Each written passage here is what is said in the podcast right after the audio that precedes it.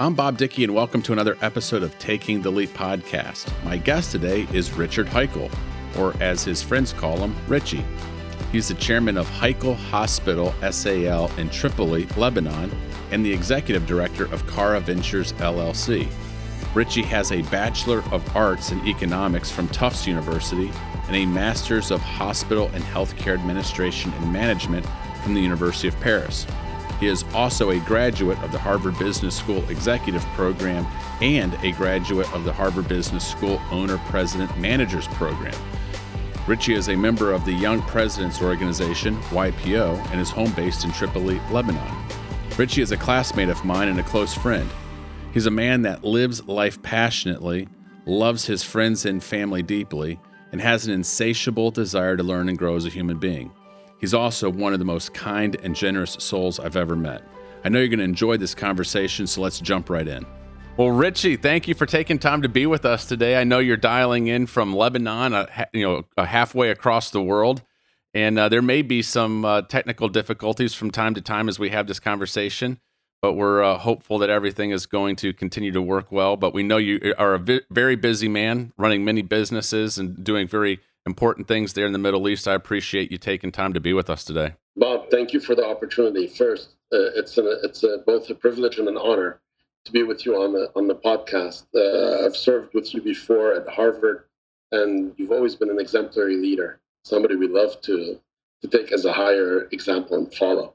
So, thank you for giving me that that honor and that privilege. Oh, thank you for those kind words. I tell you, you know, anytime I get together with you, whether it's in uh, Boston or other places around the world where we may have uh, met with YPO events, anytime we've had a chance to sit down and, and talk over dinner, I've always been fascinated by your insight uh, and perspective what's going on in the world. I mean, even though you are uh, a, a, proud um, member of, of Lebanon and, and live there in Lebanon, you travel all over the world, you're a global citizen and I've always really appreciated your perspective. And one of the things that I, I, I feel that we don't get here in the West is a lot of great reporting on really what's going on uh, in the Middle East. And I'd love to take this opportunity for you to share with our listeners, and we have a global audience, but just your perspective and insights of what what's happening. There's been so much that's going on in the news right now, but I, I think for us to get a, a, a, really good insight. We, maybe we need to travel back in time, back to October of 2019. There was a really important revolution that took place. I believe it's called the WhatsApp revolution. H- how did that set the stage for everything that's happening right now? Uh, can you give us a little context or what what you saw?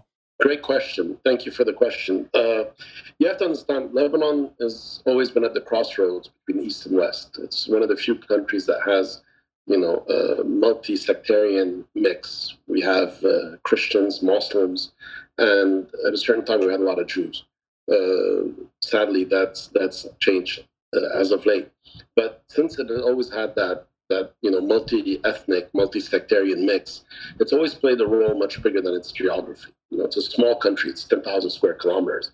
It's nothing major, but there's no civilization in the Middle East that hasn't passed through Lebanon with its armies and not left a mark. And there's a certain there's a place when you come to visit, I'll take you to it, where all the armies would put how many soldiers passed by and how long they stayed for. Oh. The Syrians were occupying Lebanon until until around 2005 when they had to leave. Uh, sadly, um, Lebanon's always been ruled by feudal warlords. Now, these feudal warlords have always had different excuses and different parties and different types types of labels to to to give themselves, but basically they're you know they've been profiting from the system that's existed. Lebanese are very culturally rich, and their education goes back all the way to the 18th century and 17th century. We had colleges and universities all the way back then. And so that's why whenever you go anywhere around the world, you'll find the Lebanese in a university or in a hospital or in any any sort of um, high position in most of the countries. The first Chinese person to be given uh, residency was the doctor of Mao Zedong, was a Lebanese doctor. Wow. I mean, just to give you you know scale, the guy who invented the American Express card was Lebanese. The guy who invented the Swatch was Lebanese. As of late, you know, Carlos Ghosn, who was the CEO of three Fortune 500 companies was Lebanese. The Dabari, the guy who invented the Jarvik card, was Lebanese. You know, mm-hmm. it's it's it's it's amazing how rich we are culturally. And what happens is that this country was always living off of the remittances that were coming from that diaspora mm-hmm. that had developed and that had taken on leadership. Um, feudal warlords were basically corrupt individuals uh, using the government and the state institutions to further their wealth and entrench their families into a business. They looked at politics as a business. They didn't look to politics as a service for, for human beings. Not like in the West where you have checks and balances and people are held accountable. Here is the wild, wild West, right? And uh, Lebanon had been the battleground for all these Middle Eastern countries for a very long time. So whenever Saudi Arabia and Iran would go at it, it would be Lebanon that would be having the headache. They never had the problems on their own territories. That changed with the Arab Spring. So I'm sorry, I'm giving you a bit of context. I know I'm being a bit long, but it's no. This is perfect. This is what I want you to do. Take as much time as you need.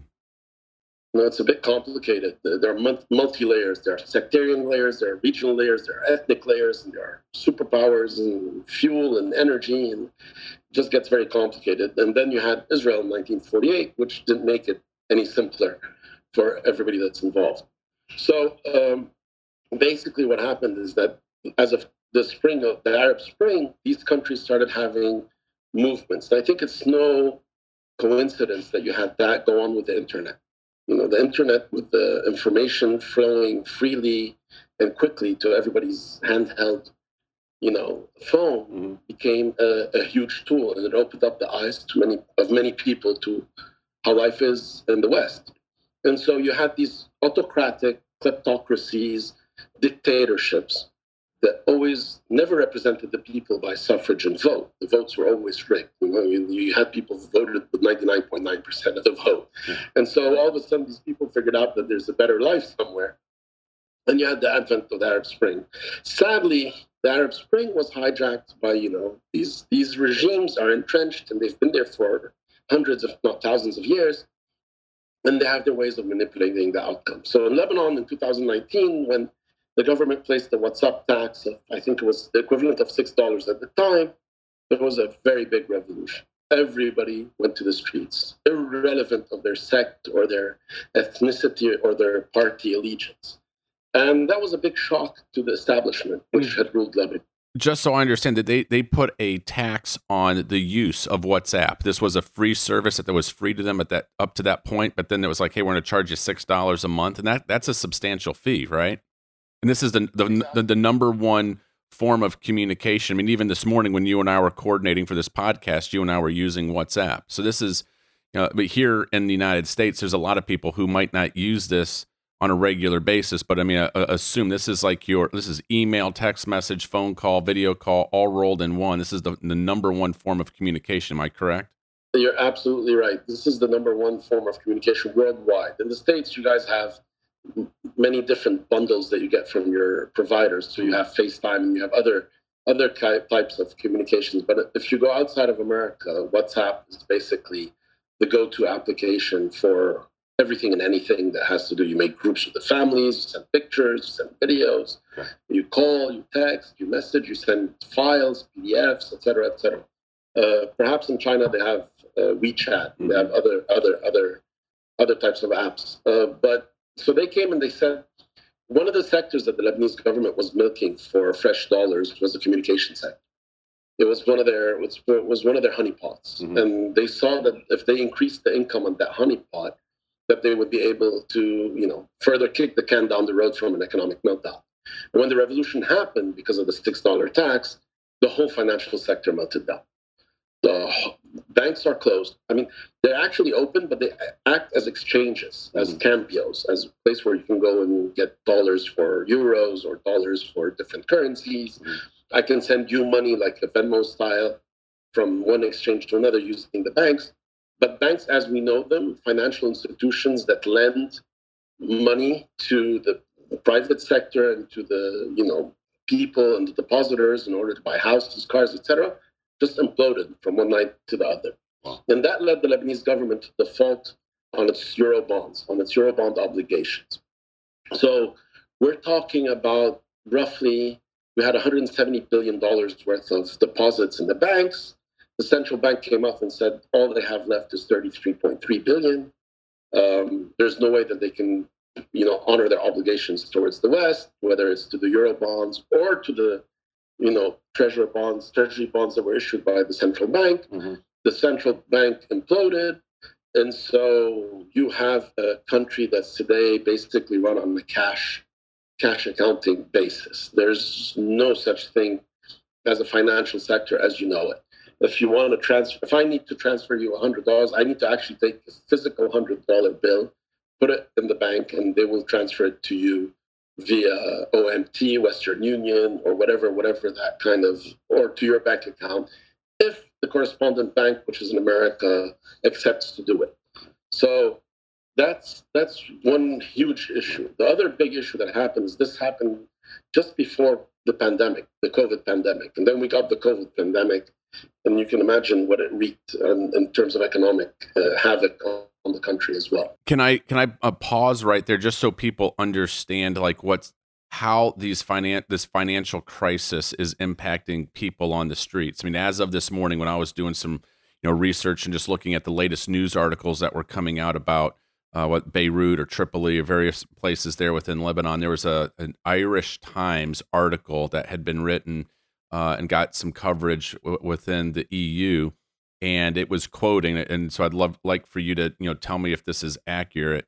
But upwards of eighty percent of the population now in Lebanon is in poverty.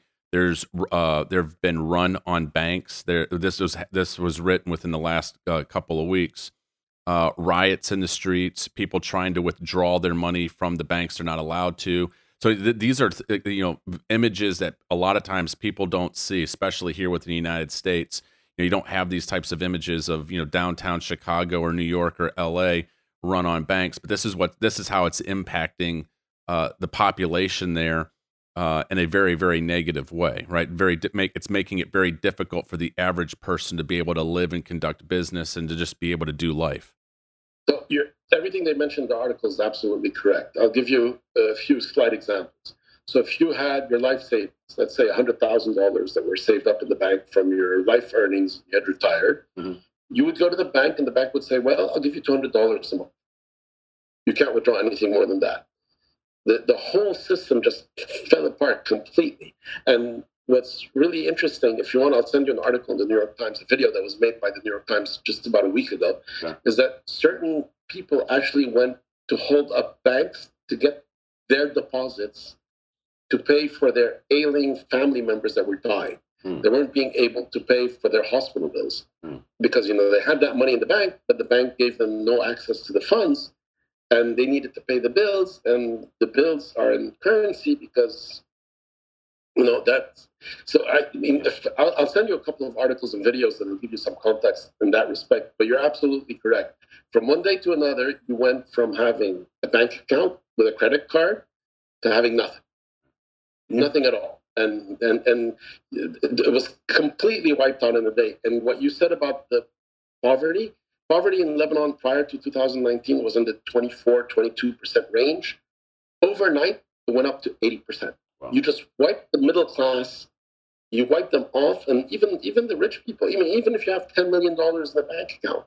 And I know lots of friends that were living in the States that are, that are from Lebanese uh, origins that have transferred money here because the government prior to that was offering very high interest rates 10% and 15% interest rates a dear friend of mine, I'll, I'll abstain from naming, who had lived for 35 years in Seattle, has life savings of $35 million.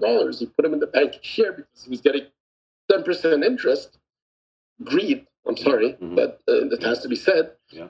Overnight, couldn't access any of any of it. Today, the going rate for a dollar, we call it a, dollar in the bank is called a dollar. It's an imaginary dollar. so if I were to give you a check for a million dollars today, Today, that's worth on the market $100,000. So I'll give you a check for a hundred for a million dollars. You'll give me $100,000 in cash. So this guy had 35 million wiped out to 33.5 million in a question of days, in a fortnight. Was gone.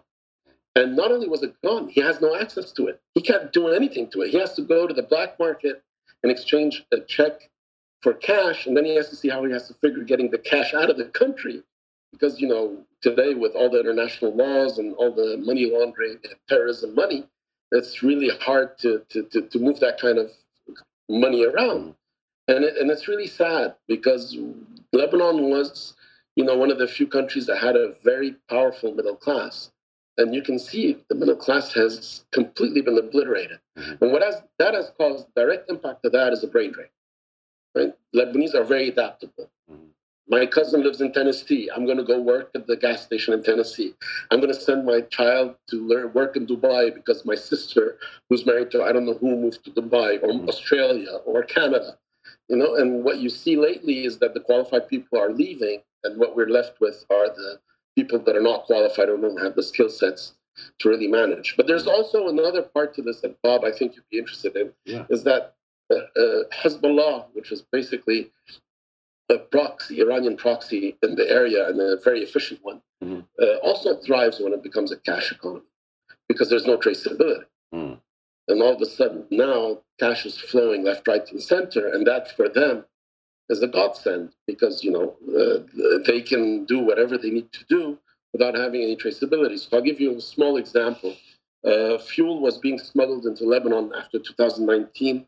The government tried to use some of that $33 billion of depositors' money, it's theft, to subsidize the cost of energy because the energy prices were skyrocketing. Mm-hmm.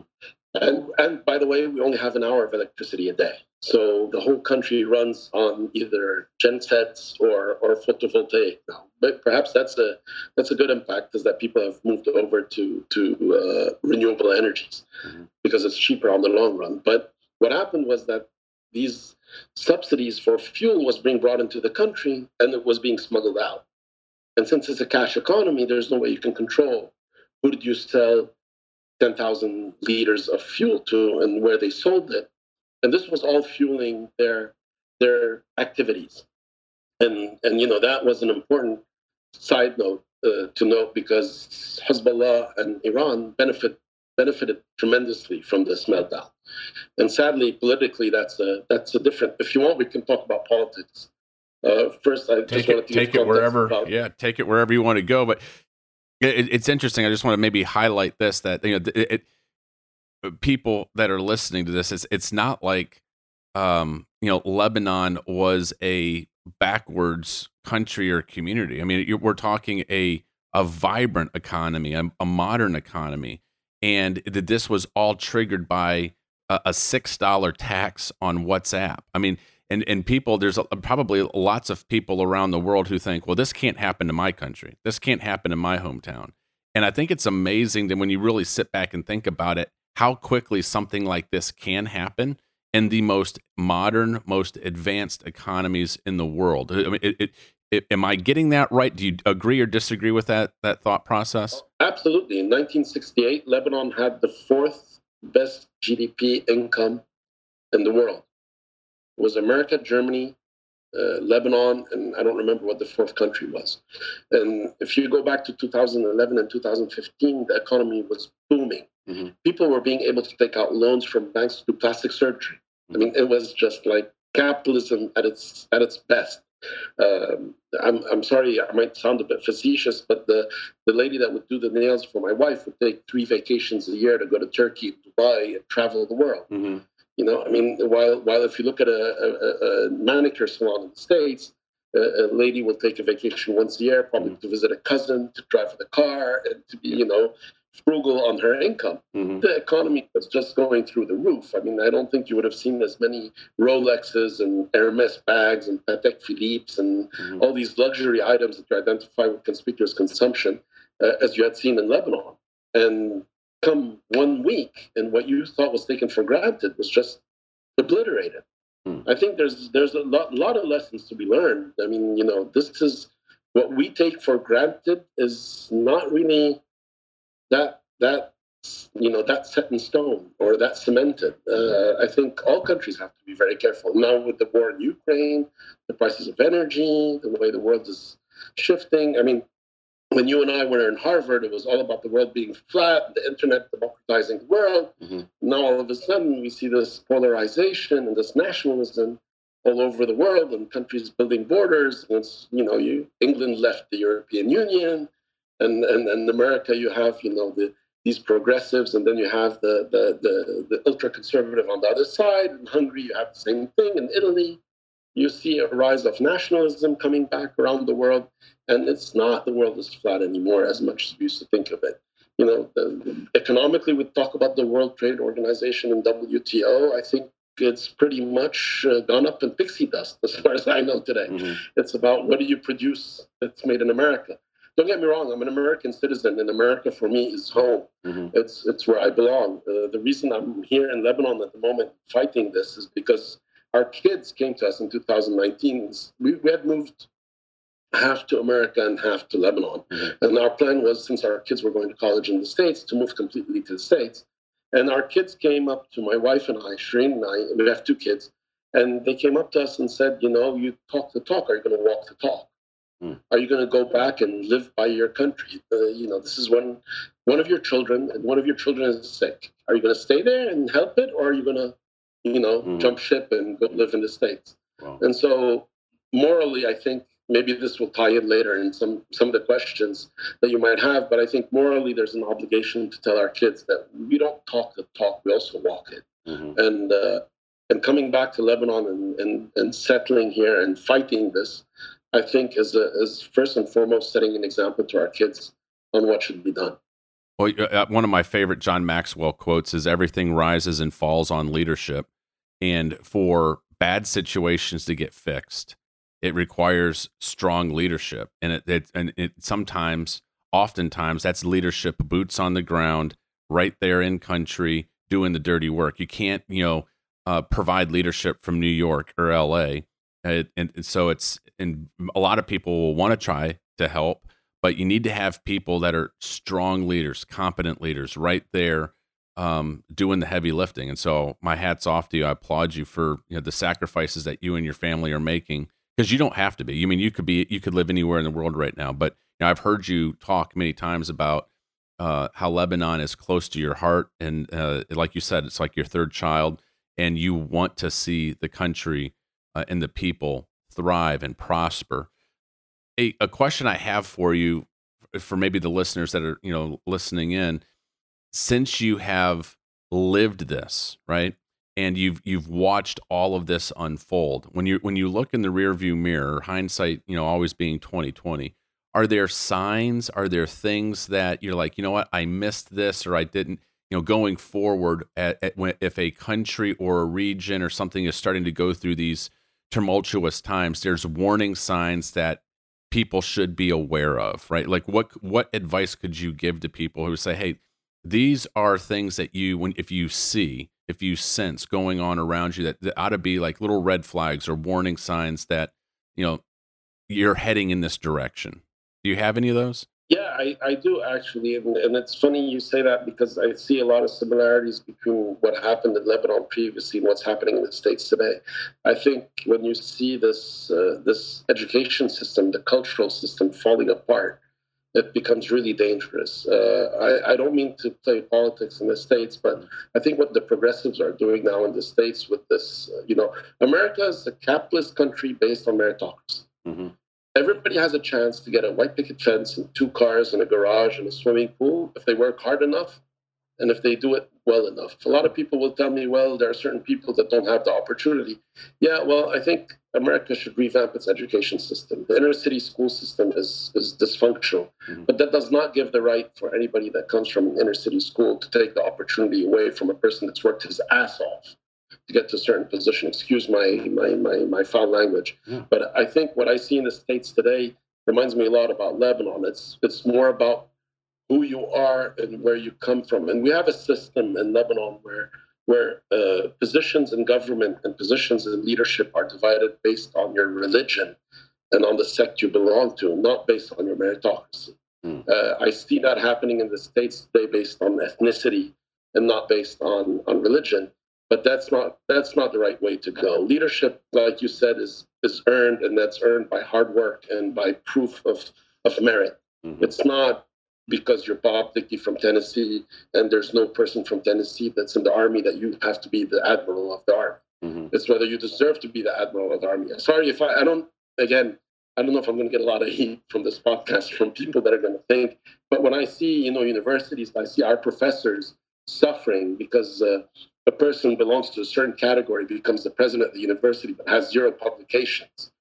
And, and these people have been working their ass off to publish mm-hmm. for, for 20, 30 years with the dream that they might be a viable candidate for that position, mm-hmm. just wiped out. I, yeah, uh, we saw that in Lebanon. It was basically who did you know to get the position? It seems like in the States now it's where do you come from to get that position? Mm-hmm. And and we're losing the right in the States to have the you know the freedom of speech. If I say something that's politically incorrect, all of a sudden I'm canceled. I mean, that's America. What are you talking about? America is the place where I can get up on the rooftop and say whatever the hell I want. The reason I wanted to always go there is because I could say, you know, screw President Bush, screw President Clinton, screw Reagan, mm-hmm. you know, and I'd be free to say whatever I want mm-hmm. and I wouldn't be held accountable. Now it seems if I say that to a certain certain people, mm-hmm. I might be canceled. Mm-hmm. And America, nobody was supposed to be canceled. We're all equal, right? It's unalienable rights that we're all given. And, and so yes, we saw that in Lebanon in the in the 2000s and the 90s, and uh, basically we paid the price in 2019. And uh, I I see lots of parallels with the states. Uh, I'm I'm sorry, I don't mean to offend anyone. I, you're not you're not gonna you're not gonna offend anybody, buddy. We've had so many people on this podcast talking about the exact same things. I do think that there's a uh, an awakening that's happening uh, I, I in this the, the, the cancel culture and some of the things that are uh, that are going on. I, I think people's eyes are being opened, and we're having real dialogue and conversations about this now. Where they were and before, I think people just kind of kept their heads down and didn't say anything. Uh, but the, the, listeners of this podcast, I, I think by and large agree with your assessment. I think are very concerned.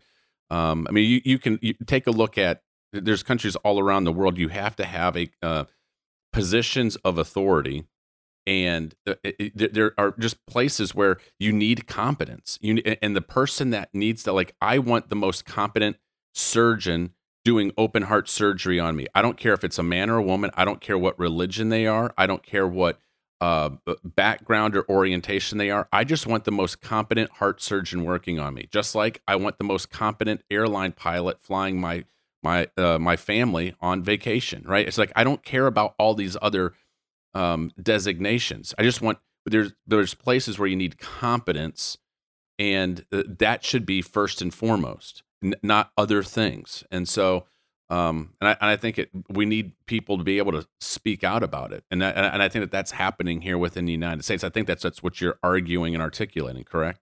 That's that's what I'm trying to say. I think this pendulum has swung perhaps way too far on the other side. It needs to come back to the middle. Mm-hmm. And and I mean, for all I care, Bob, you can identify yourself as a mushroom, mm-hmm. but you better know how to fly the plane that I'm on. Mm-hmm. You know, I mean, whether you identify as a mushroom or not, that's your business. That has nothing to do with me. But whether it, it's not you being a mushroom that's going to make the plane fly. Mm-hmm. It's whether you're a good pilot or not, right? right? Right. And and I think that's that's the most important point that, that I'm trying to make. And what I'm trying to say is that the, I saw that in Lebanon it wasn't whether you were a competent pilot or not, it was whether you were the cousin of the minister or from a certain sect, because that sect had to get four pilots. And so you had to have four Catholics, to have four Sunnis, to have four Shias.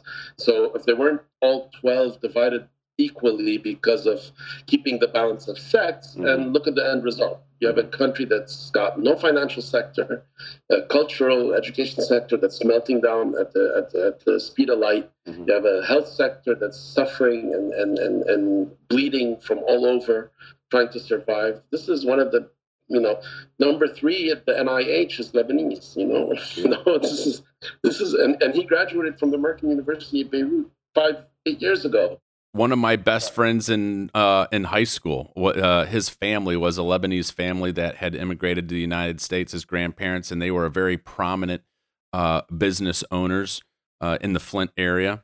Lebanese family, and I, I, I, just I grew up. I mean, it seemed like every time I turned around, you know, uh, prominent business leaders in the community were were from Lebanon, and so it's it, Lebanon has this rich heritage of just uh, brilliant brilliant individuals, artisans, um, artisans, I should say.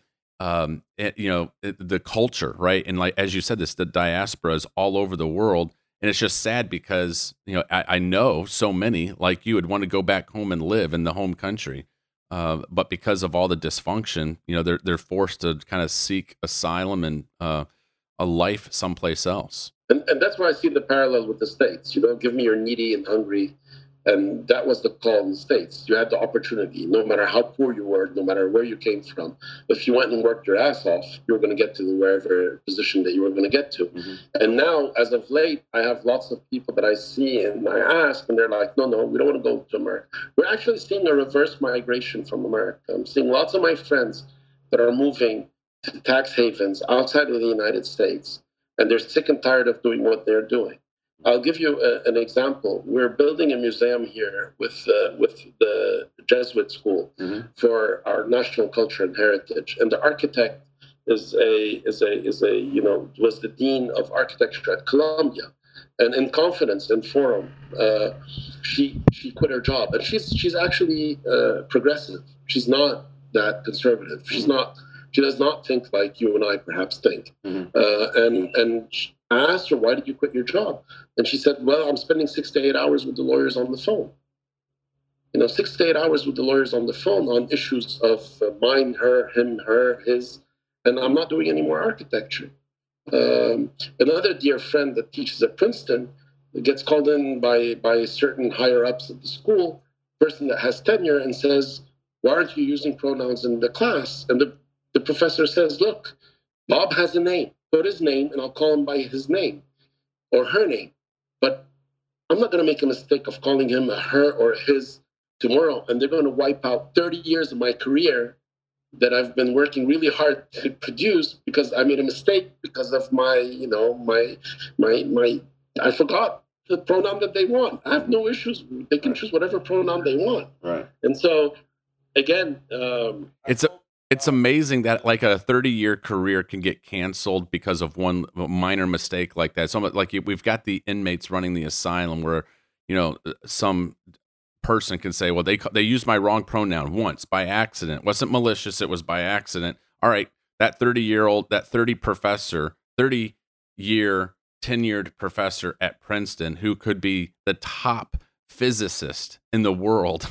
All, all right, you can't get to you don't get to work here anymore and and and and, and you just erased like you know 30 40 years of hard sweat tears and and and, and you know lots of mm-hmm. work and i think you know america is very it's very simple america's always been the leading country in the world because of its innovation mm-hmm. i mean and if you're going to lose uh, the ability to produce these innovators mm-hmm. at these colleges I mean, it's these colleges that were, thanks to grants from the government, that were able to produce, you know, DARPA and all the other, all the other agencies that were able to produce these outlying, you know, technologies that are today basically what we use for everyday life, and that gave America its economic advantage and its hence its its its ability to to set the standards for for living. If if you're going to be not attracting these people on the short term, you might not feel the pain. Mm-hmm. But on the medium term and long term, brace yourselves.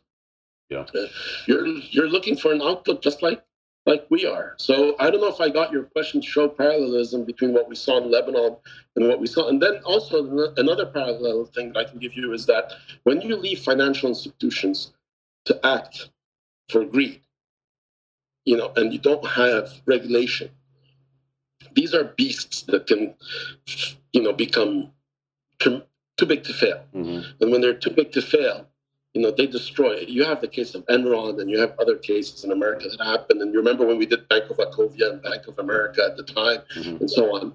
And these can also destroy so much value just for the greed of a couple of CEOs bonus scheme. Mm-hmm. You know, these these need to be regulated in a way that's that's intelligent. So I think you have to see the pendulum swing back to the middle. I hope to God that the leadership in America does go back to the middle and, and, and provide us, you know, it's, it's, it's our, if America goes, where are we going to go live? In Russia or China? it's, not. you know, sorry. Yeah, I, am with you. Well, here, one of the things that you, you mentioned just a second ago about maybe the the diaspora of various countries changing the location of where they're wanting to go live, and you know, post World War II, one of the things that you saw come out of the United States it, it, it, as the United States had kind of become the uh, one of the main superpowers post World War II, we saw so many people from all over Europe, all over the world that immigrated into the United States. Most of the great inventions, technology inventions, uh, in energy, uh, in, in physics, you, you name it, came from these incredibly gifted, smart people from all around the world who came and decided, you know what, I want to live in the United States. I want to raise a family, uh, and I am going to uh, rebuild my life, but in the United States. Uh, so much of the greatness that the United States has had to offer the world has be, become or because of this you know great immigration that we've had. Uh, now, I'm, I'm curious, where are you seeing people today as you travel the world, as you're seeing people make decisions, and you're saying, well, you know what, maybe the United States isn't at the top of the list anymore.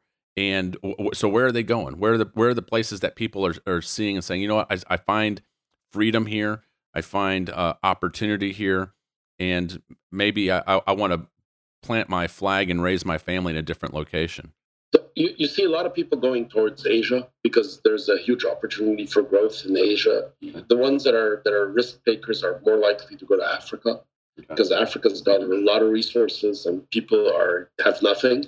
So the opportunities there for them to build is tremendous.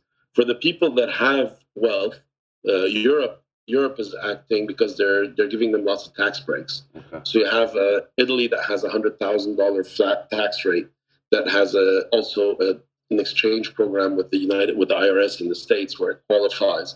So a lot of people are going there. A lot of people are going to Switzerland also, where there's a flat tax rate on the worldwide income. But but that's for the wealthy. Mm. The people that are looking for opportunities, they're mostly looking at, at, at Asia and Africa as the next Eldorados, where they get their ability to make a, a, a you know ridiculous amount of wealth. Okay. Um, you know some things that some things that the left says in the states is is true it's not possible to have 2% two people own as much as 50% of what american people own mm-hmm. i mean there has to be a correction but i think the correction on the left is much bigger than the correction on the right because the right still you know believes in the opportunity and, in the land of opportunity and that that that has been the other thing that i'd like to tell you bob is yeah. that you know the dollar the economy in America, the main reason that this is all being kept together is there's no viable alternative. Mm-hmm. You're not going to take your money outside of the dollar and put it in renminbi or in, in, in rubles, right? Because they're not safe, they're not secure uh, as far as, as, as safe havens. So the dollar is staying strong because it's there's no viable option. You remember the Bitcoin and the tokens and the mm-hmm. Doge and all, all of that. That took a certain amount of hype. But I think it's a question of time that people, and if America is going to keep sanctioning people, mm-hmm. people are going to look for viable alternatives to hide their their, their wealth with. Mm-hmm. And they're gonna and they're gonna go to other currencies. The issue is that the other currencies that are viable right now are not viable. They're not safe. But as soon as there's somebody that comes out with some sort of alternative, then there's a danger that's that's that's really dangerous to, to America uh, in that in that sense. I, I think Canada acting as a socialist country has not been able to be a safe haven for Americans. Although I know you and I know a couple of Americans that have moved to, to Canada, mm-hmm. but it's a socialist. It's not a capitalist country, and hence taxation and all kinds of different laws that doesn't make it attractive to U.S. citizens to go there. But if if they were to change and adapt, I think there's there's there's real danger for for for America as we know it to keep its leadership. Um, another thing that I'd like to note is that when China, because China came to this part of the world, we're part of the Belt Roadway mm-hmm. system that they're building. Uh, the Lebanese tried to steal them. That's why they ran away. It's not because they, they, they didn't find. But there is one note that, that's really important. The Chinese don't care what kind of political system you belong to. They don't care if you're a dictator or if you're an oligarch or if you're socialist or if you're a capitalist. They want your resources. And They're willing to give you money for them. For them. The, the thing is that the Lebanese are such, you know, the leadership is such it's they're such crooks mm-hmm. that they tried to swindle the Chinese, and the Chinese figured that out quickly and just skipped town. Yeah. But I, I think uh, that's something America has also to look at whether whether whether you deal with a country because it's democratic or not is that country's own business. Mm-hmm. You know, uh, I think that has to there ha- there has to be a swing there. But I'm sorry, I'm taking you no, way off. No, this this is great. I actually want to double click on something you just said. Like you going back to the beginning, you were highlighting about there was there's a lack of trust in the Lebanese uh, currency.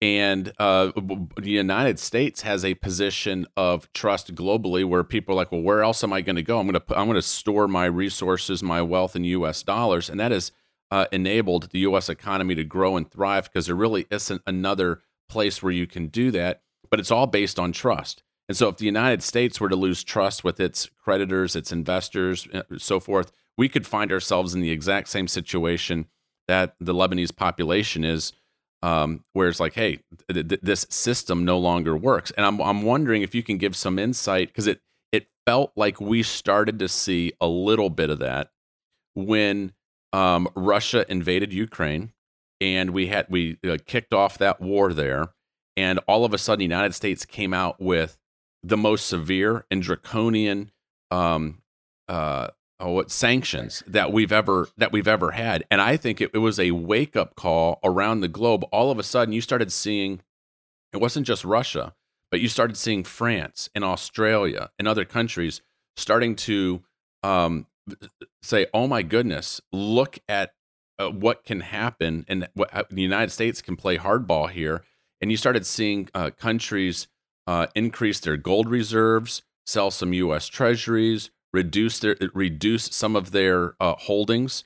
Um, have you have you been tracking that? I mean, what what insight do you have? Because it, it felt like there was a like an inflection point where countries around the globe were trying to m- maybe minimize exposure to what they had in the United States. Is, is that an accurate statement? Oh, it's an extremely accurate statement. I think even Saudi Arabia went and did a deal with for oil with China, and they were they accepted to be paid in in, in yuan or renminbi. Mm and it's the, I think it's the first transaction of that type that's not going to be based on the U.S. dollar, and and uh, that that in itself is, is tremendous.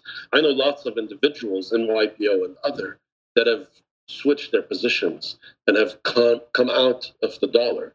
They they want to have a minimal exposure in dollar because they're worried if their country does some sort of mistake that uh, displeases America, that America will sanction them based on their nationality. Mm-hmm. And if they sanction them, then they have they freeze their credit cards, the banks freeze their bank accounts, yada yada yada. And what happened now is that they're going into they're buying they're buying currencies that they think that are much more stable in terms of fluctuation, but not as strong. So many of them are buying Emirati dirhams or Saudi riyals or or you know these Swiss francs is huge. Mm-hmm. If you look at if you look at how many how much how many Swiss franc banknotes are in circulation today as opposed to ten years ago, it's a very strong indicator that people are taking their money out of the banks, they're stashing it in cash, mm-hmm. and they're not putting it in dollars because they're scared shitless that someday, you know, they're going to get a call from the bank and say, "Oh, all your dollar accounts are frozen. You're not allowed to transact in dollars anymore." Mm-hmm.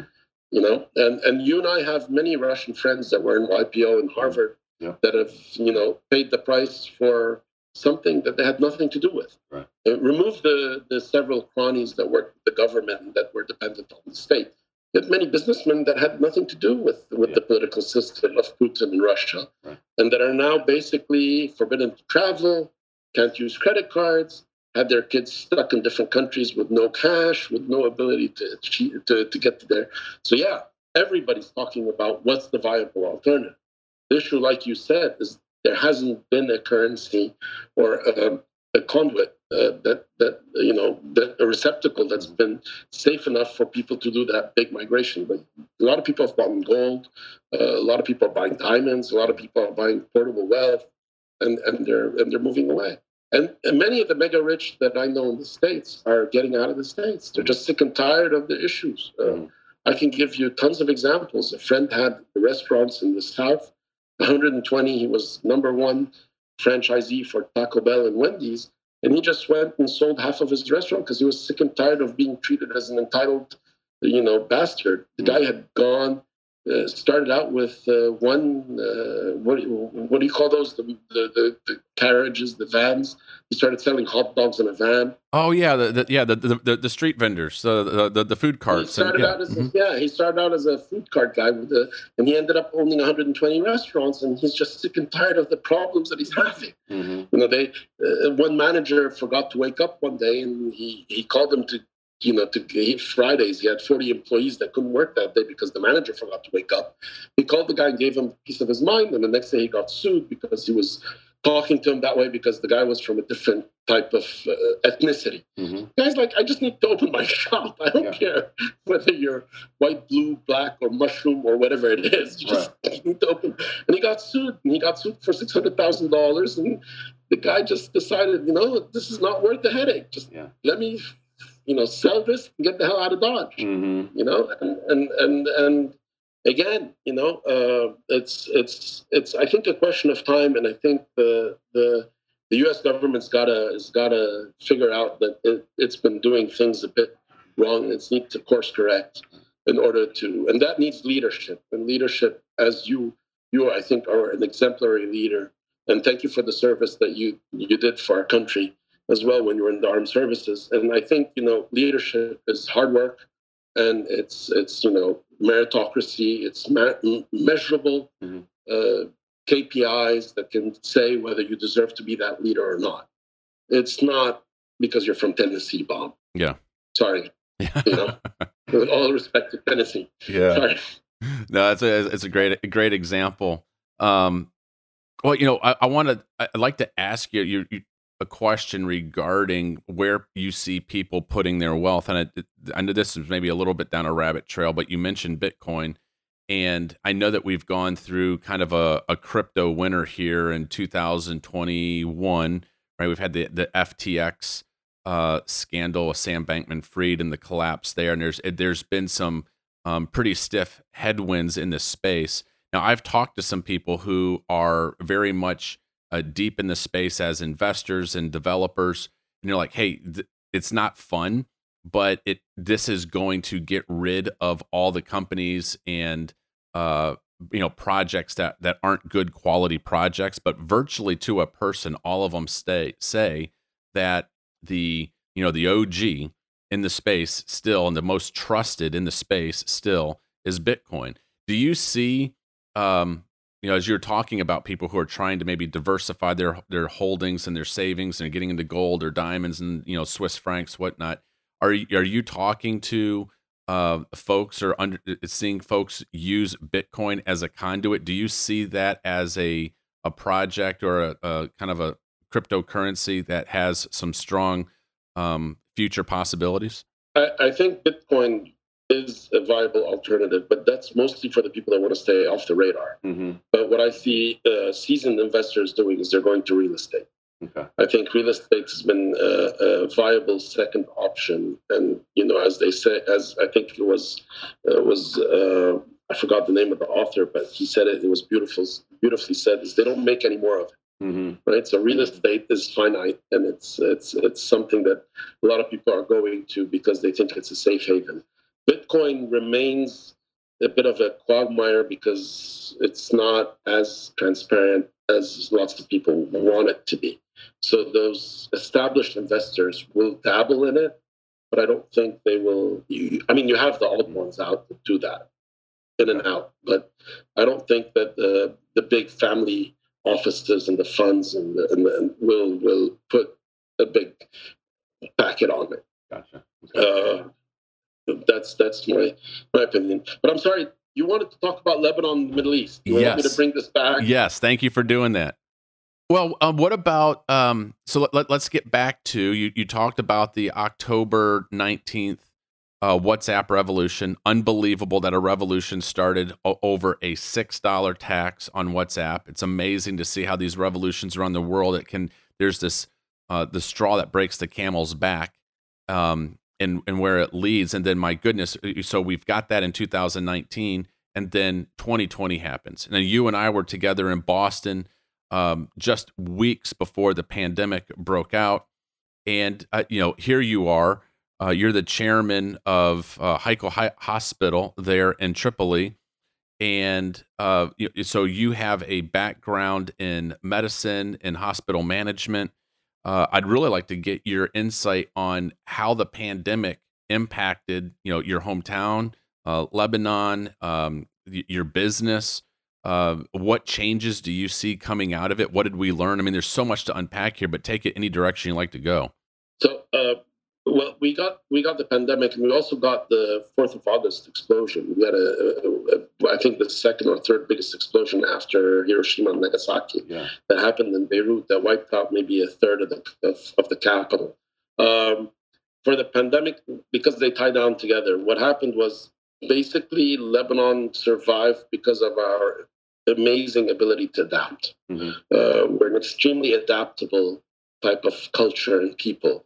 Uh, contrary to what most people think, we're not resilient. We, we will look to find the first way out, but we will adapt in the meantime in order to get to that stage. Mm-hmm. And the healthcare sector, the private healthcare sector, came together in an amazing way. Uh, we had a mortality rate that was less than most of the Western countries.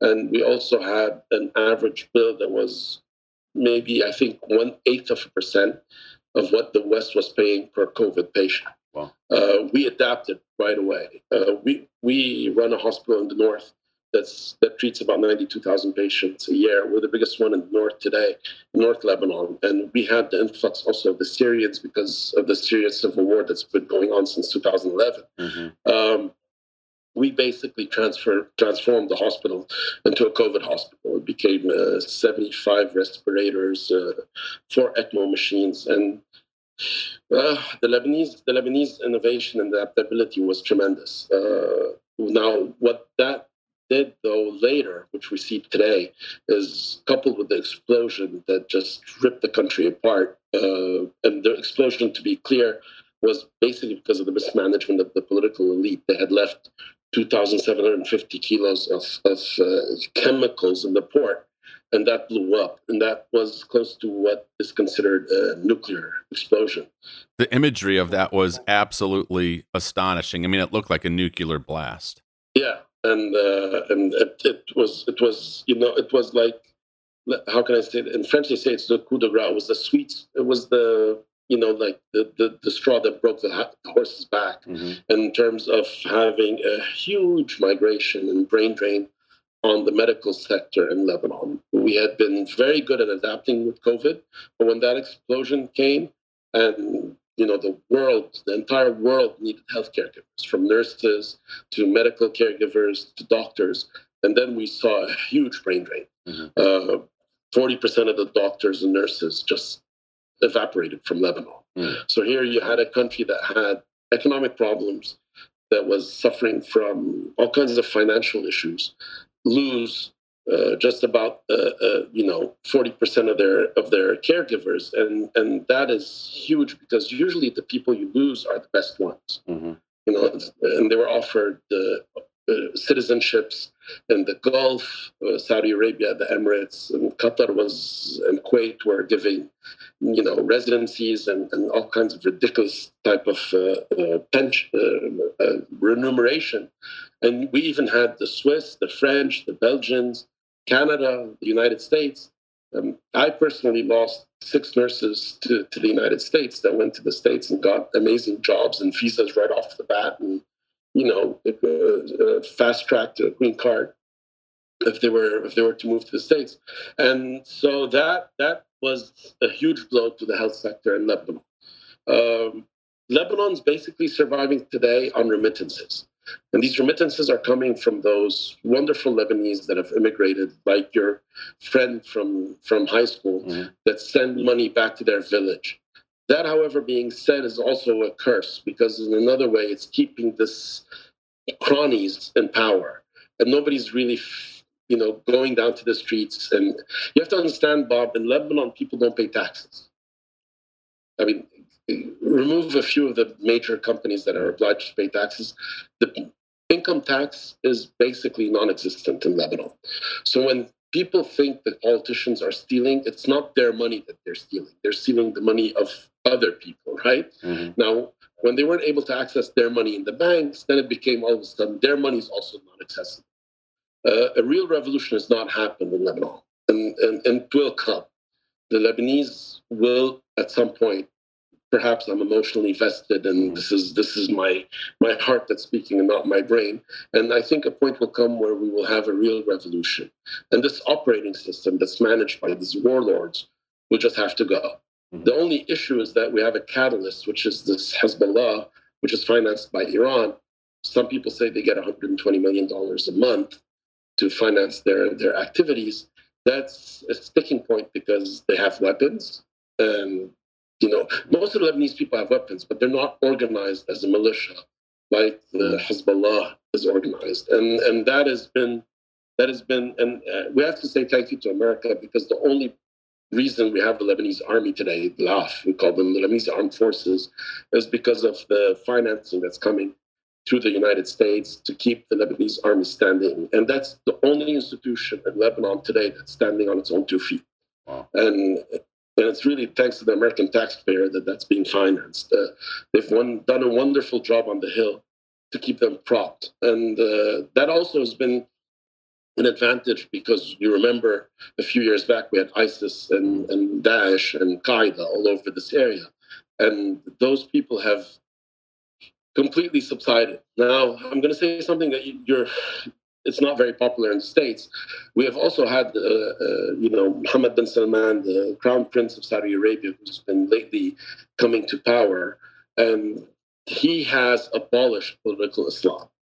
Political Islam in Saudi Arabia, the, you know, the the birthplace of political Islam, if you like, I mean, not the birthplace, but the, the, the place where it was being, you know, nurtured and and and and, and kept alive was was Saudi Arabia. It goes back to American policy with Saudi Arabia to fight Russian occupation of Afghanistan, but mm-hmm. that's a different that's a different you know different issue that I, I wouldn't go talk about. But what we had is for the last 50, 60 years, Saudi Arabia was financing political Islam. And all of a sudden we have this young new leader that just, you know, cut the snake's head off and mm-hmm. said political Islam feeds no more. We're not going to use that anymore. We're going to believe in meritocracy. We're going to believe in coexistence. And Saudi Arabia has switched and turned. And it's you know it's like having a, a you know an aircraft carrier turn. So it's it's it's a long it's a long heavy turn, mm-hmm. but we feel it here. So you start seeing the political Islam diminish, and that for us as minorities, you know, I'm I'm half Christian, I'm half Jewish, I'm married to a, a Shireen who's half Alawite, half Sunni. So we've got all the religions in our family. Mm-hmm. For us, it's a huge sigh of relief to see this regional superpower all of a sudden turn turn uh, turn cap and, and and and head towards you know uh, multi-racialism, multi-sectarian uh, acceptance, uh, to, to throw away this this uh, rhetoric of, of Wahhabism and, and, and political Islam. So in the States, I know they have issues with uh, his past and what he's done with Khashoggi, etc. For us, it's, it's a huge sigh of relief. It's actually a, a, a slight ray of light at the end of the tunnel to say that minorities can actually have a future in this part of the world. And we're not going to go down that dark tunnel where previously, if you were, you know, radical Islam was, was, was taking on like whitefire in the area. Mm-hmm. And so, and the Lebanese armed forces have done a great job of keeping those people at bay. And it's mostly thanks to the U.S. Army and, the, and, and you know, uh, the funding that comes from the states to the Lebanese army.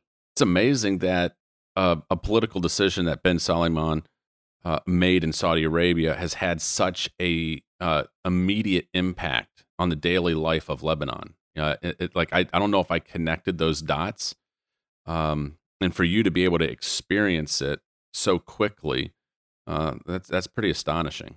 It, it is, it is, and and actually, it's it's what we don't understand is the way the West and especially America is reacting. Mm-hmm. And again, it's that left side of, of progressives that they had a, you know, the killing of Khashoggi mm-hmm. that was done in such a stupid and, and, and, and of course somebody needs to be held accountable for.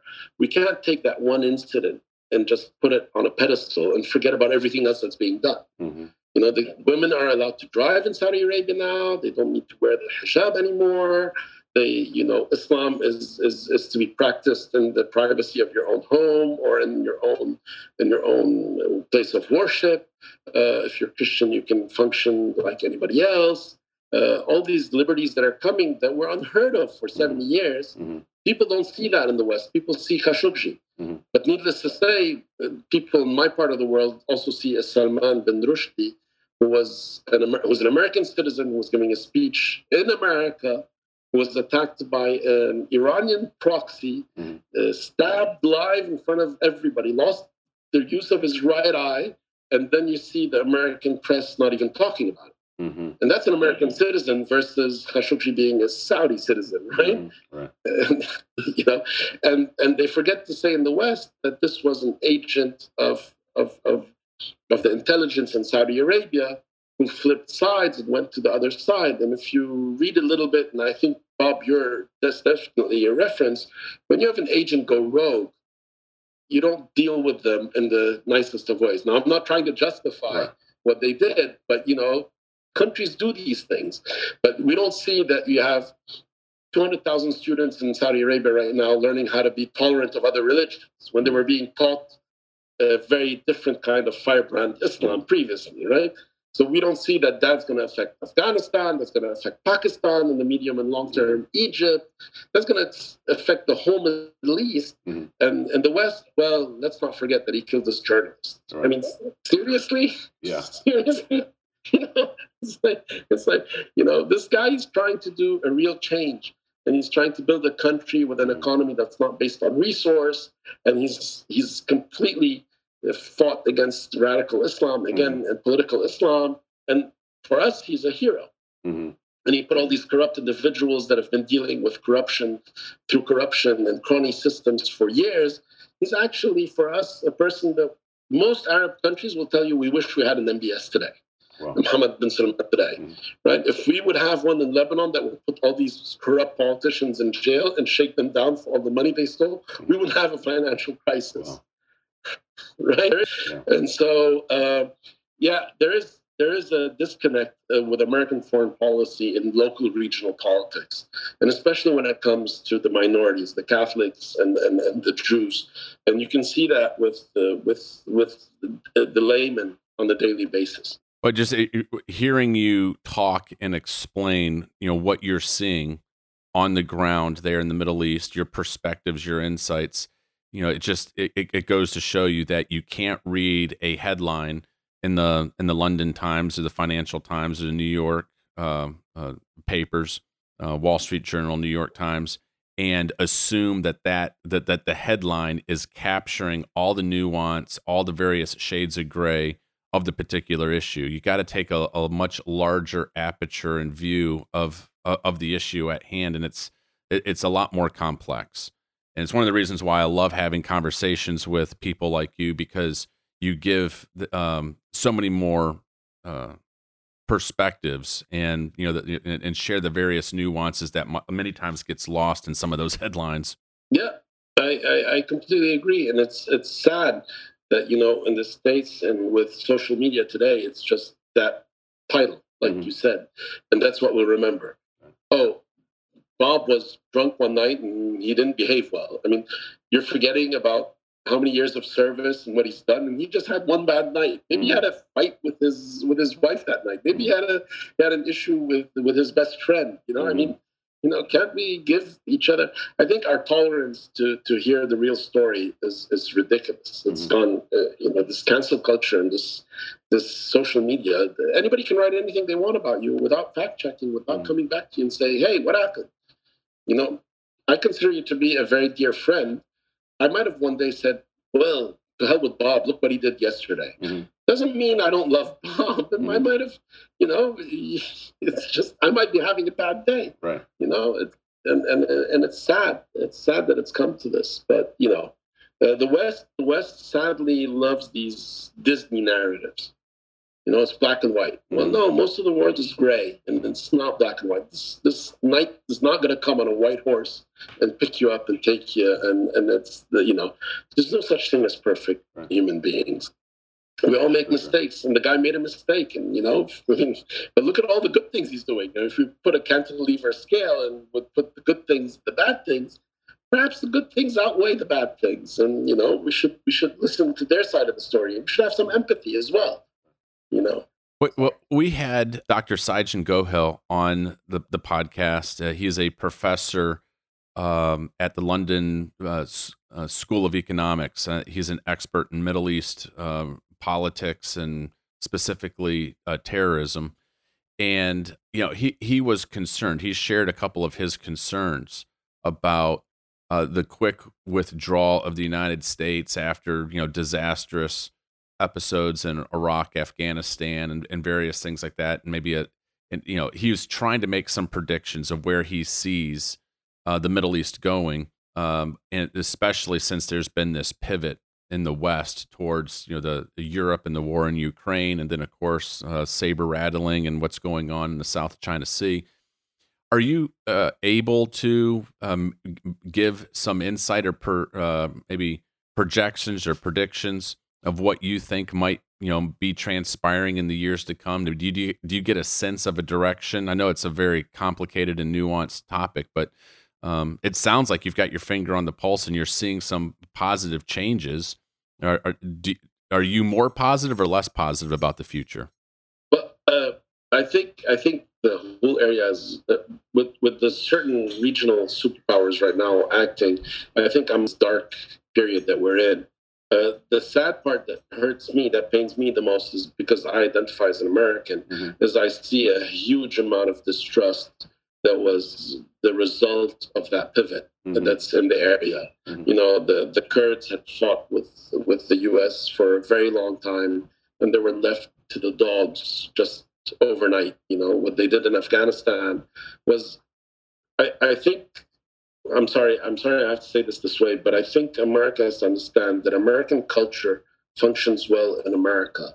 But when it comes to countries like Afghanistan or Saudi Arabia, they have their culture and they have their way of thinking. And when you want to try and influence them, you gotta understand their perspective as well. Mm-hmm. You can't come with a you know with a gung ho type of attitude. And and sadly, the amount of treasure and blood that was spent from from you know comrades of yours and of mine in, in this part of the world from U.S. soldiers is so high, and we have nothing to show for it. Mm-hmm. I mean, look at what we left behind in Iraq. Look at what we left behind in Afghanistan.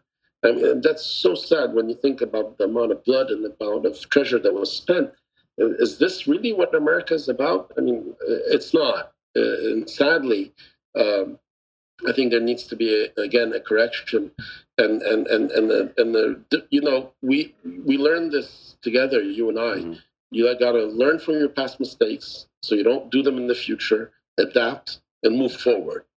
And the sad thing is, when it comes to American foreign policy in the region, it's like the repeat of the same thing over and over and over again instead of just you know learning from past mistakes. Mm-hmm. what's happening in, in, in, in israel and occupied palestine is close to being something that's considered you know to be not human. I mean it's it's sad what, what what's happening with the palestinians.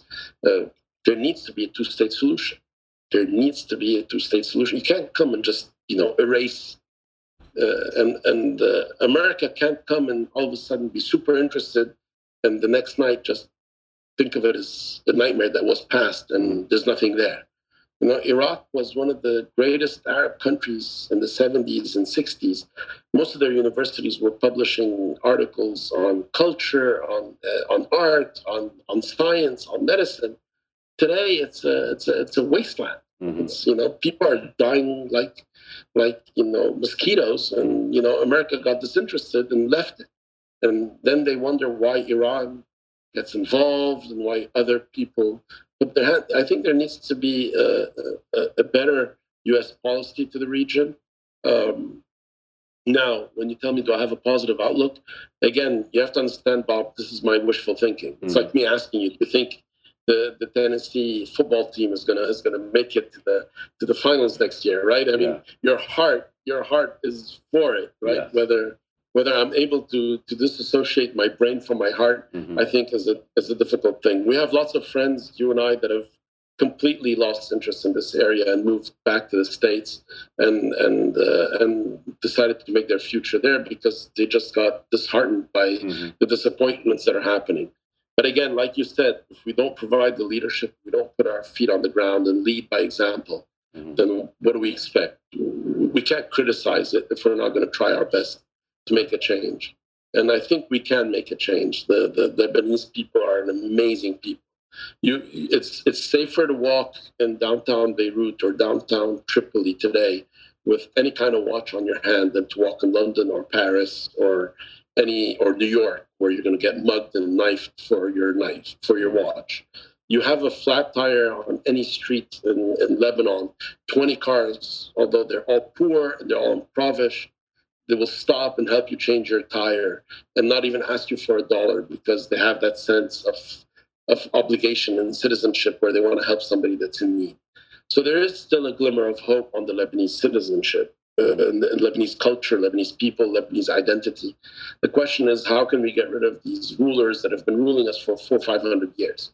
it's not it's not the same person it's the same method of rule it's the you know we got rid of the families in the 90s and all of a sudden we got a whole new leadership but sadly they use the same system of, of you know feudal warlords mm-hmm. to divide and conquer and, and rule us and uh, time will come it'll be bloody I can guarantee you that, mm-hmm. but it, will come. Time for it will come. And after that, the Phoenix, you know, Lebanon's known as the Phoenix. That's the ruler of the Emirates of Dubai. Mm-hmm. Who do you fear the most? And he said the only person, the only country they fear the most is the Phoenix when it awakens from its sleep, referring to Lebanon as being the Phoenix, and that we're currently out of out of uh, out of out of sight and out of mind because we're too busy with our with our you know idiotic differences. Mm-hmm. And um, again, I need to reiterate the similarities and the parallelism. Although in Lebanon it's based on religion, in America it's being based on gender and different things.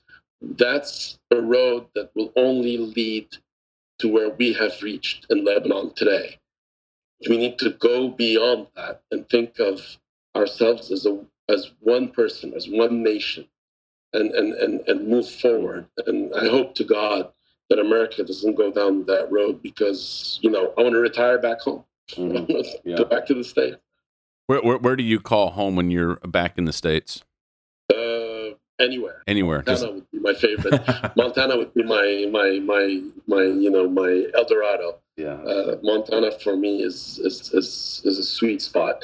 But anywhere in the States, you know, freedom is such a beautiful thing. And with all due respect, a lot of you take it very lightly. Mm-hmm. The freedom of speech and the freedom of having your own opinion, irrelevant of who you are, is so important. Mm-hmm. That's a luxury you you you have in the states. I have as an American citizen when I'm back in the states as well. But I mean, that's open to all people in America, and sadly, I see that eroding. Well, you highlight um, there's so many things there that you you said that I agree with and applaud you for your insight on and um, the protect taking our freedoms for granted. We do do that, and we're so blessed. And I think so many Americans forget how blessed they really are.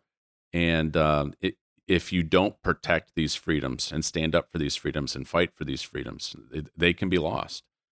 Freedom is not guaranteed you know it's it's got to be fought for and won every single day. And there's a natural in, in, the course of human history i think there's this natural decline that happens to civilizations and free societies that if you're not careful um, you can revert back to some pretty ugly things. And so it, it requires great leadership uh, honest dialogue transparency and hopefully you know there's time to continue to make changes in the United States in the in the right direction. Very prayerful that uh, there will be uh, the phoenix rising, as you've said, in the diaspora, the Lebanese diaspora will, will be able to come home and be able to rebuild a, a, a glorious and flourishing uh, country there in your homeland.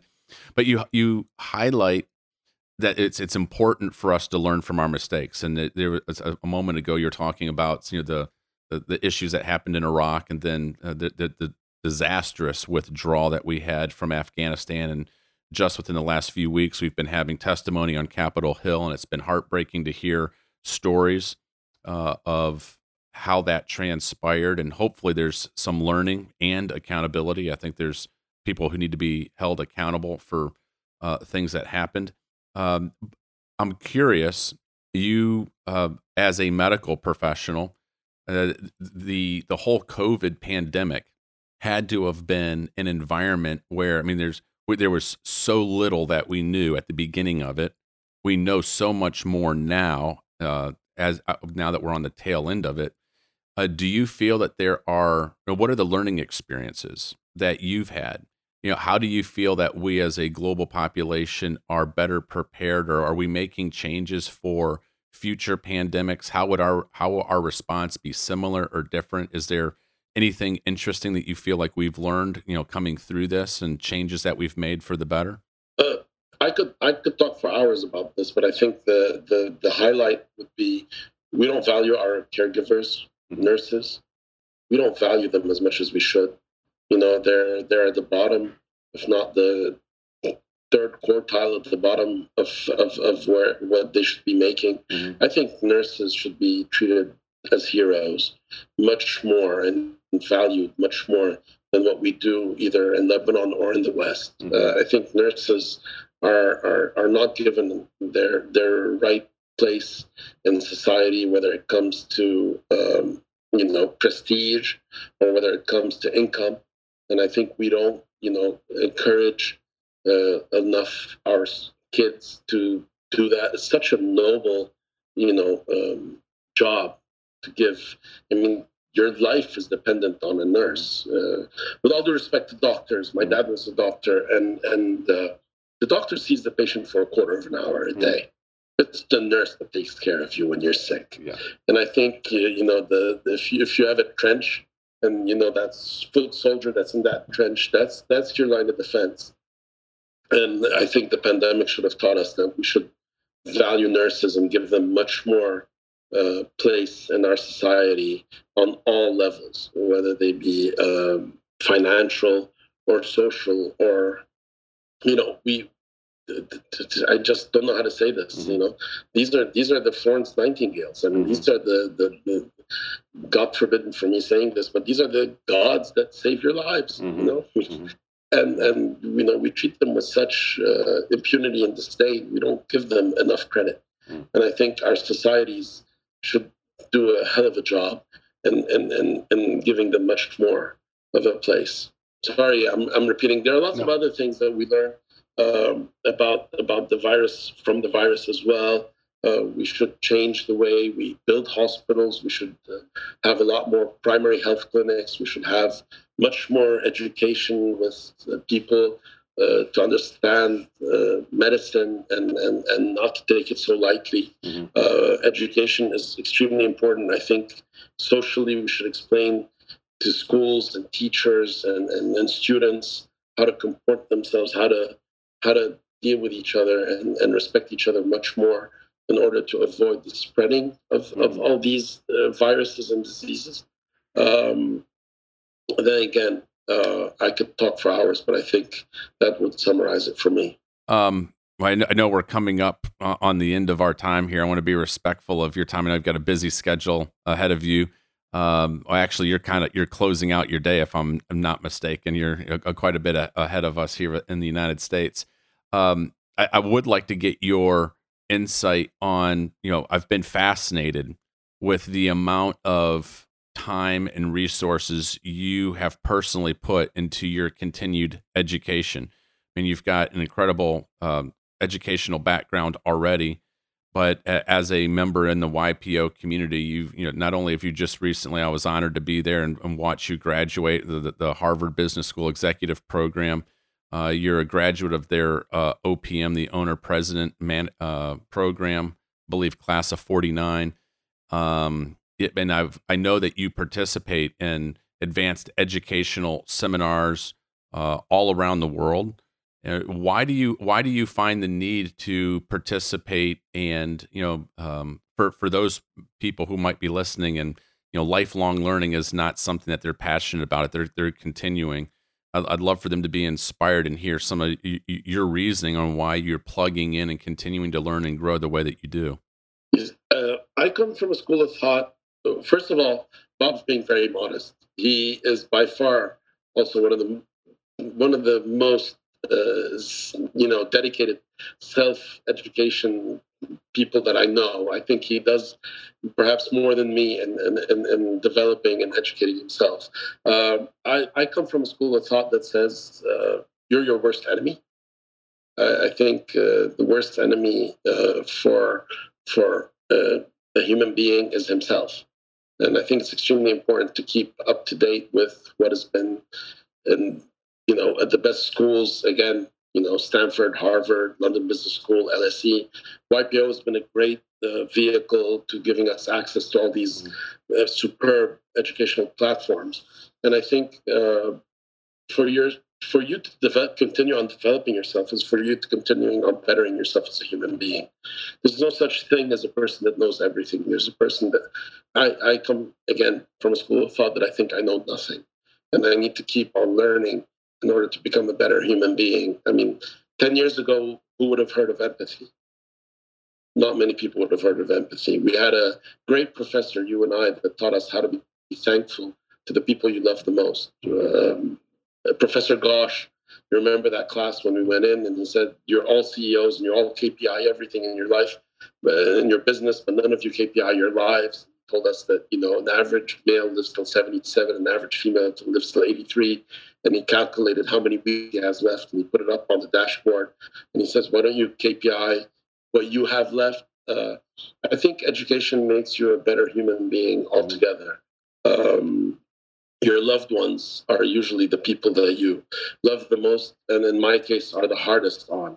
And I think education is is like an alarm that sort of reminds me day in and day out that maybe we should give much more effort to our loved ones, our family, our wife, our kids, our brothers and sisters, and maybe we struggle with that because uh, I'm, speaking for myself.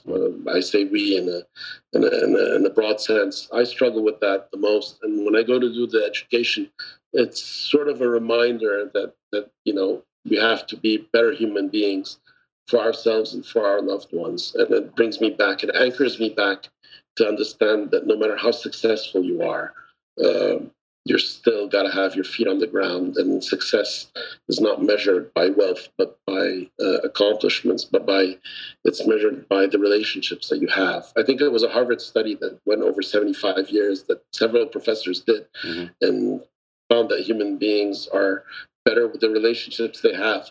And you know education is is imperative in that sense and look at the relationships that you and I have, Bob, with the many people that we've been to school with. Mm-hmm. That those are bonds that I think at our age to create today would be very difficult to have. Yeah. And uh, and I can definitely say that I'm a much better human being because of what I learned from Bob Dickey and and and and what I've shared with Bob Dickey, and that for me is is priceless. Oh well, it's Thank you for those kind words. I feel uh, the mutual r- respect and admiration for you and many of the classmates that we've had on this pod and uh, plan on having in the future. It's uh, one of those uh, for people who have not had it or experienced it. When you have a, a, a kindred bond with a group of people from around the world, where you can have this, you know, uh, to use the American term, a melting pot of various ideas and perspectives and insights just it's it's so rewarding to get to get together, be able to talk, um, learn from each other, uh, and also do life with each other, right? Encourage each other, and uh, I, have absolutely loved being able to to do life with you and Adam and others over over the years and the the relationships and as you said the the bonds and friendships that we form. Uh, really is. I think I, I was watching a I'm sorry, not watching, but reading a, uh, a, one of those studies that you were talking about in terms of happiness. And one of the the things that they talked about as you get older, your happiness is also determined by, uh, in large part, the friendships that you have, and you get fewer and fewer of them as you. I think you as you grow older. Um, and so it's yeah, you, you've been a blessing in my life. So I want to say thank you. Thank you, thank you, Bob. Uh, you know, uh, you taught me that that uh, in life you own your story and it's the way you write it is, is is super important and if you don't see yourself in a good light then how do you expect others to see you in good light? And and and your your diligence and your and, and your perseverance has, has taught me a lot. And and I think that's that's something you don't leave, you don't learn from texts mm-hmm. and from professors. You learn from actually rubbing shoulders.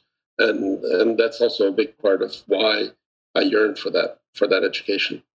Well, we've we've talked an awful lot about it uh, today, in in terms of just the the the nuance and the various shades of gray of what's going on in the world around us. That the headlines cannot encapsulate an issue uh, or uh, something that's going on. You got to, if you really want to understand it, you got to dig deeper. You have to, you know, ask questions. You've got to be inquisitive, uh, and being able to speak with people who have subject matter expertise, who are who are living there uh, gives you so much more uh, wisdom and context of what's going on in the world around us. So I'm hopeful that know people in this podcast will be doing that uh, with folks in their life, and I appreciate you taking the time to uh, give context of what you see, what you're experiencing on the ground, and we didn't even scratch the surface of you know the various things that we could have talked about about the Middle East, about Lebanon, but there's you know so much wealth of information uh, that you've been able to share today. One of the uh, you know, final two questions that I ask a lot of our guests is, you know, it, what are some of the books maybe that you've read within the last year that have been impactful for you or you found really helpful or enjoyable? Do you have any know, great recommendations um, of books for listeners? Yeah, I've been reading quite a bit, but the book that I keep going back to is Outliers. Uh, hmm. it's a book written by Malcolm Gladwell.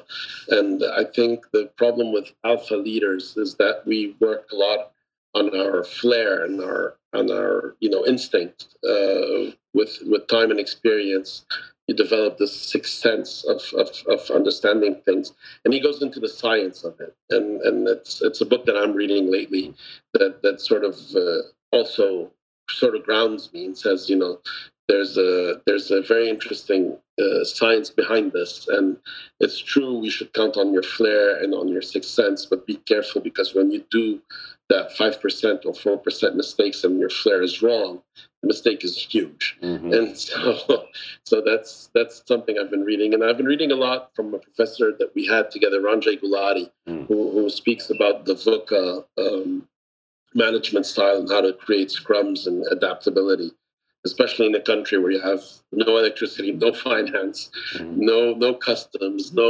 We've turned into smugglers. We're basically smuggling life-saving drugs to keep patients alive lately. Mm-hmm. So uh, that's also been a go-to. Uh, his his teachings and uh, have been a go-to lately, and and there remains the great Boris Groysberg, mm-hmm. which you know uh, comes out with his. Uh, you know, every couple of months comes out with an article on on, on HR and, and culture. Mm-hmm. And for me, uh, you know, it's sad to say this in this terms, but it's biblical for me. Everything mm-hmm. that Boris sort of brings down is is is biblical. And lately, he's been, you know, writing a lot about relationships between fathers and daughters, and and uh, and passing on the torch, and also on whether do we need to have all these college graduates uh, running these key positions. If not, why not look at the technical uh, aspect and, and look at developing people? I mean, he said, coming back to what you said earlier, he says, do you want a, Harvard graduate flying the plane or do you want a licensed pilot flying the plane? yeah, you know, so that that's also, he just came out with an article that's superb.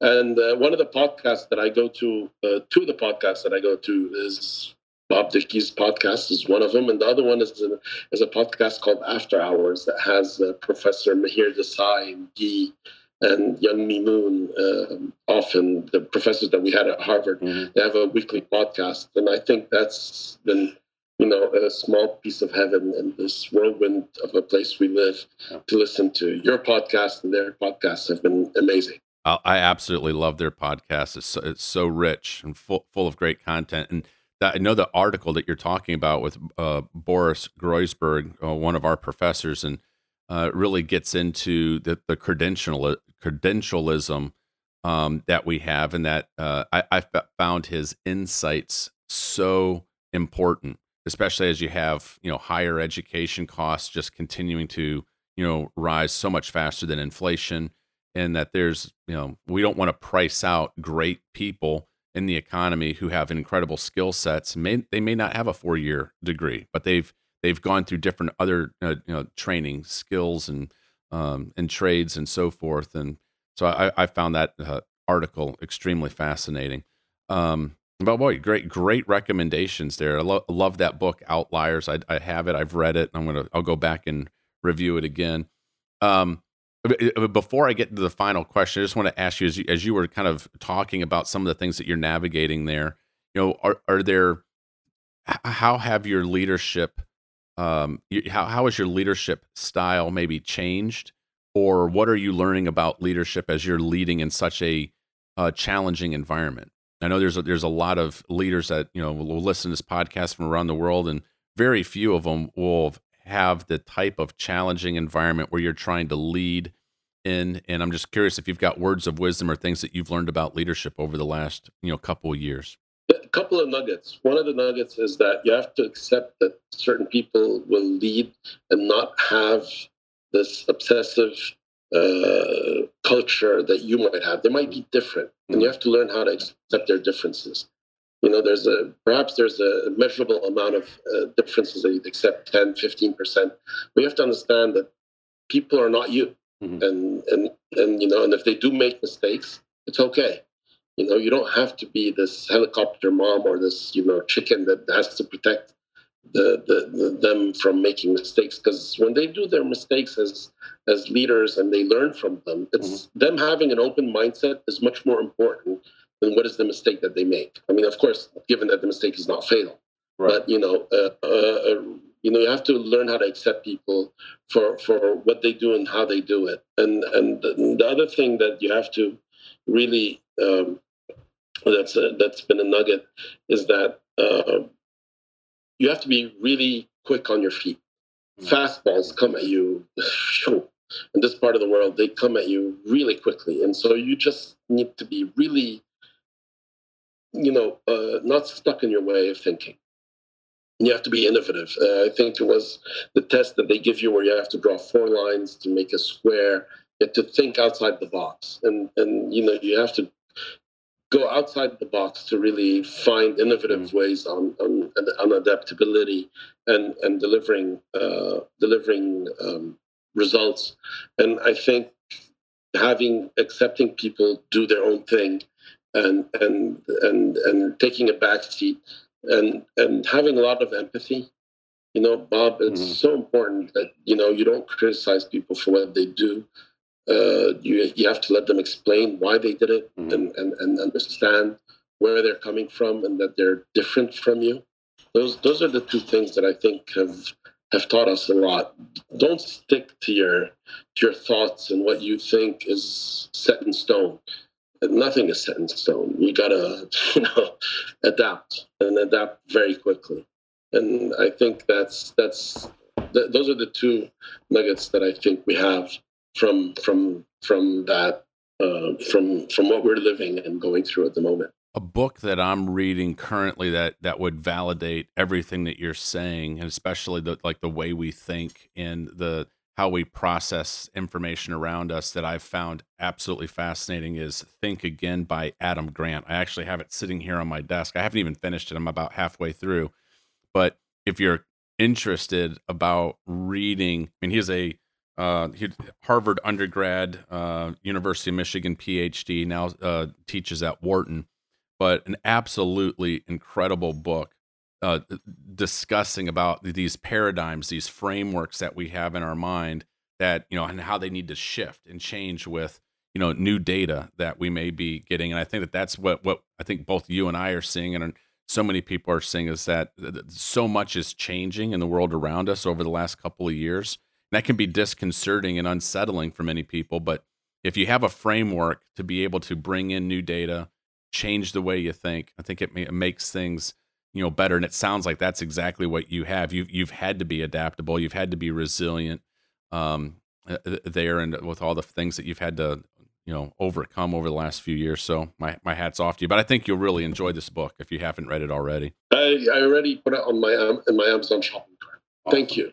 Well, final final question. Uh, you've already had so many great uh, comments and words of encouragement for people who are listening, but if you had the ability, so you're you're a um, you know, an American citizen as well. If you had an Amer- if you had the ability, if President Joe Biden said, "Hey Richie, I want you to give a State of the Union address to the American people next week," and you were preparing your comments, and you had the ability to to, to speak to the entire U.S. population, what would you say?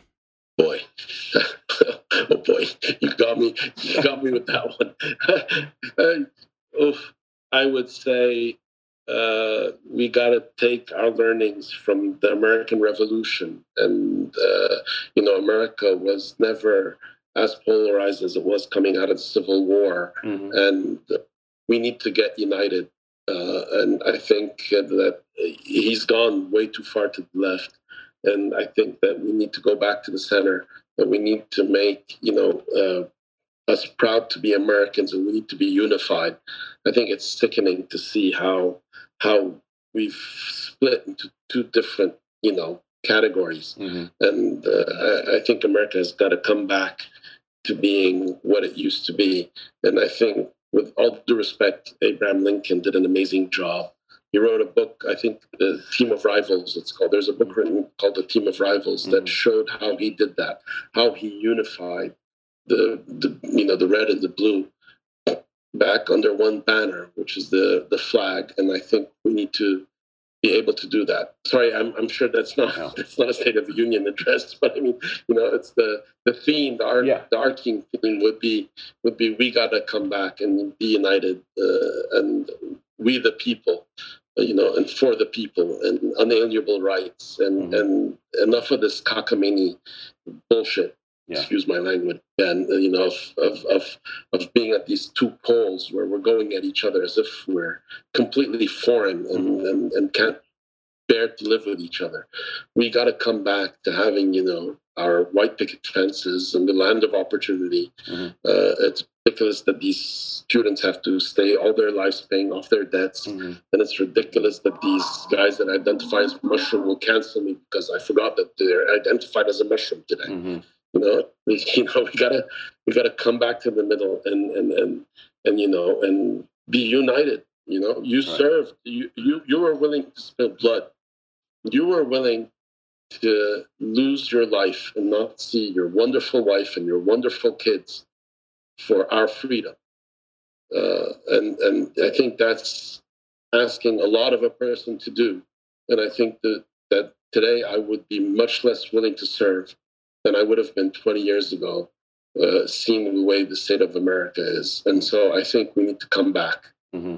to where where we are, where we should be. Well, it's very well said, and I take your those words to heart, and I, am sure all of our listeners do as well. Uh, America is worth fighting for. It's worth dying for.